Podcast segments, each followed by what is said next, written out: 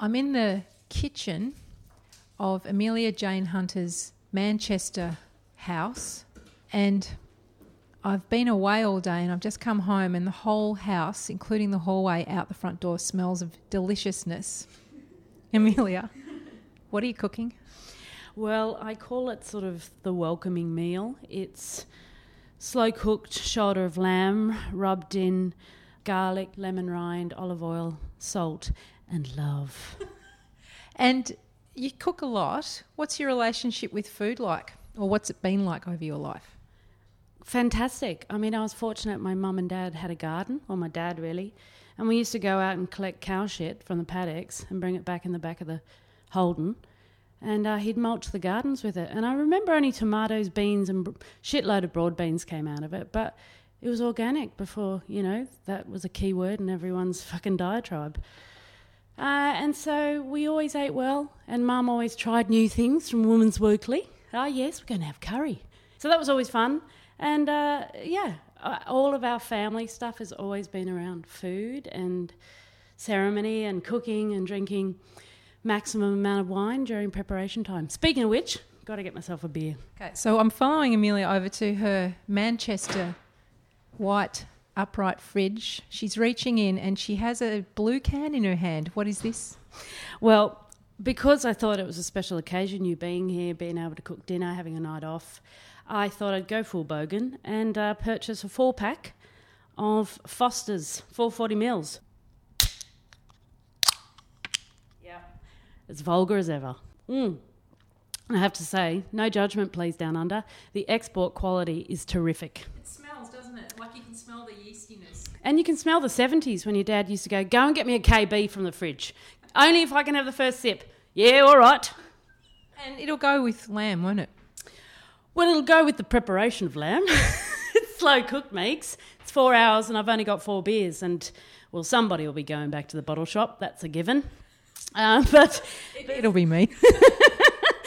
now, I want to take you back. I don't want to take you away from your food because I know it's a delicate procedure and you're slow cooking the lamb and you have some organic veggies that'll go in soon. But I want to ask you, I want to take you back to your bushwalking days in the Northern Territory. Now, you used to cook the tucker as a bush territory tour guide. You used to cook the tucker for German, English, Dutch, Australian tourists as you were taking them up to camp for weeks. What did you cook them? Well, it's true. They weren't so much tourists, they were bushwalkers. And there weren't so much German. There was one Austrian who was an asshole, and I got into a punch up with him on a remote area airstrip, but that's another story. But it was Australians, and they were all really outdoorsy, kind of, you know, bushwalkers, gutsy enough to come on these walks. And because they were a remote area, you had to like keep your weight right down in your backpack. So we dehydrated all of our own veggies in these big dehydrators, well, mainly the boss did. But we also bought in stuff when the walks were really busy.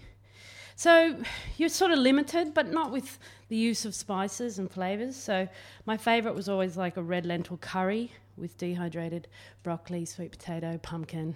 And farts? Farts? Oh, well, there was always poo jokes inevitably on any bushwalk or any outdoor pursuit where there's high fibre diets, intake of water, and people are happy for the first time in their life.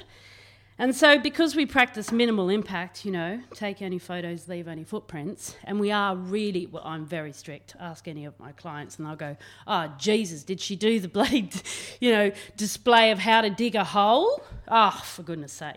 So, uh, you know, you've got to dig a hole and, you know, do your business, burn your toilet paper, not on the fire while people are eating around it. Thanks, Bob. True. True, like big wads of dirty shit, you know, at seven fifteen in the morning. It's like, oh, Bob, the smoke's coming over my face. Put another log on the fire. Exactly, literally. Um, so after a while, people would say, "Oh, for goodness' sake, I, did, I, I didn't just dig a hole; I, dug- I dug a bloody trench," because I would feed them brown rice, you know, and burghul, and you know, semolina, and you know, sort of better alternatives to probably, you know, refined white flour products. You know, Were there ever, ever any complaints of the, about the food? never, never on my walks. Never. Because they were afraid of you? No, well, no, maybe a little bit, but they got over it and realised, you know, their lives were in my hand, and it was it was better that they got were on the good side of me. Lentils or nothing. Lentils or bed, basically, and you can go and sulk and stick another fucking muesli bar in your mouth. So, what's it like cooking out in remote territory landscapes? That must be pretty special. I mean, we're in a Manchester kitchen, it smells great, but this is pretty regular, I guess, in most Western experiences. What's it like out, out bush in, in the territory cooking up um, a big pot of something for, you know, bushwalkers? Well, we stay in the most beautiful parts of the world. Like I would be cooking on top of a waterfall, like three tiers, and it would look down the Mitchell River, or we'd be in you know a really small little gully. And but cooking out bush is just it was gorgeous. So especially if you got the right wood, or you did it on rock, you just got sand, and you just sit there, and everyone sort of gathers around the hearth and talks about their day and bandages their ankles and you know, just lets their balls hang out onto the warm rock and just learn how to just cover it with a sarong. That would have been special. Ah, it was really special too when Paul, the barrister from Melbourne, came up and he was a really tall guy. He was about six foot three, really hairy, gets around the camp in his Teva sandals, you know, the Velcro numbers. He just had a t shirt on and he came over and I was sort of crouched down around the campfire, sort of tending to the wood because you can only cook on like hot coals. Flame will just burn the shit out of everything. And so I was like, you know, really focused on the fire. And then I turn around and his balls are right in my face. And he's like, spread his leg and gone, Amelia, is there a tick here? And he's got his balls in one hand and his perineum and his anus, like, not even inches, centimetres from my face. was there? Yes, there was. And I got it out for him. But I was like, Jesus, Paul, this wasn't in the job description. What do you- They don't tell you about that, do they, when you become a tour guide? Well, I always think I, I love my life so much because there's copious times I think if anyone in the world was thinking, I wonder what Amelia's up to now, and they could instantly have that vision of me retrieving a tick from hairy Paul's perineum. Successfully too, and I applied tea tree oil afterwards, so there'd be no infection. I said, "Well, it might get a bit itchy, Paul." So, and he was like, "Yeah, you're right about that." Anyway, that's that. That's just one night in the kitchen. So, Are You a fan of resting meat? oh, it has to rest for at least forty minutes, but we'll see how we go. We've got plenty of things to entertain us. Don't you love alfoil? I do love alfoil. I feel like it's, you know, it's just, it's like a sauna. You're having just a good steam in there. Now this won't even be close to being done. So we're in the kitchen with Amelia Jane Hunter. I never thought I'd be recording you cooking. We've got a cooking segment. I love cooking, and you and I have had some very successful meals together. And for me, I mean, I've always loved food. I've always loved hospitality and cooking for people. And for me, it's it's paramount anywhere I live to have the kitchen has to be the social place as well. Because for me, sitting up on a bench having a glass of wine or a beer or you know a milkshake and talking to mum, whether I was ten, you know, sixteen, or now forty three. Um, it's a beautiful thing. And I love my friends to come over because there's things like the smell of the kitchen, you know, the quick access to the cold wine in the fridge, um, and just the smell and the heart of the home. Be careful, don't burn your hands. I won't, but did you see?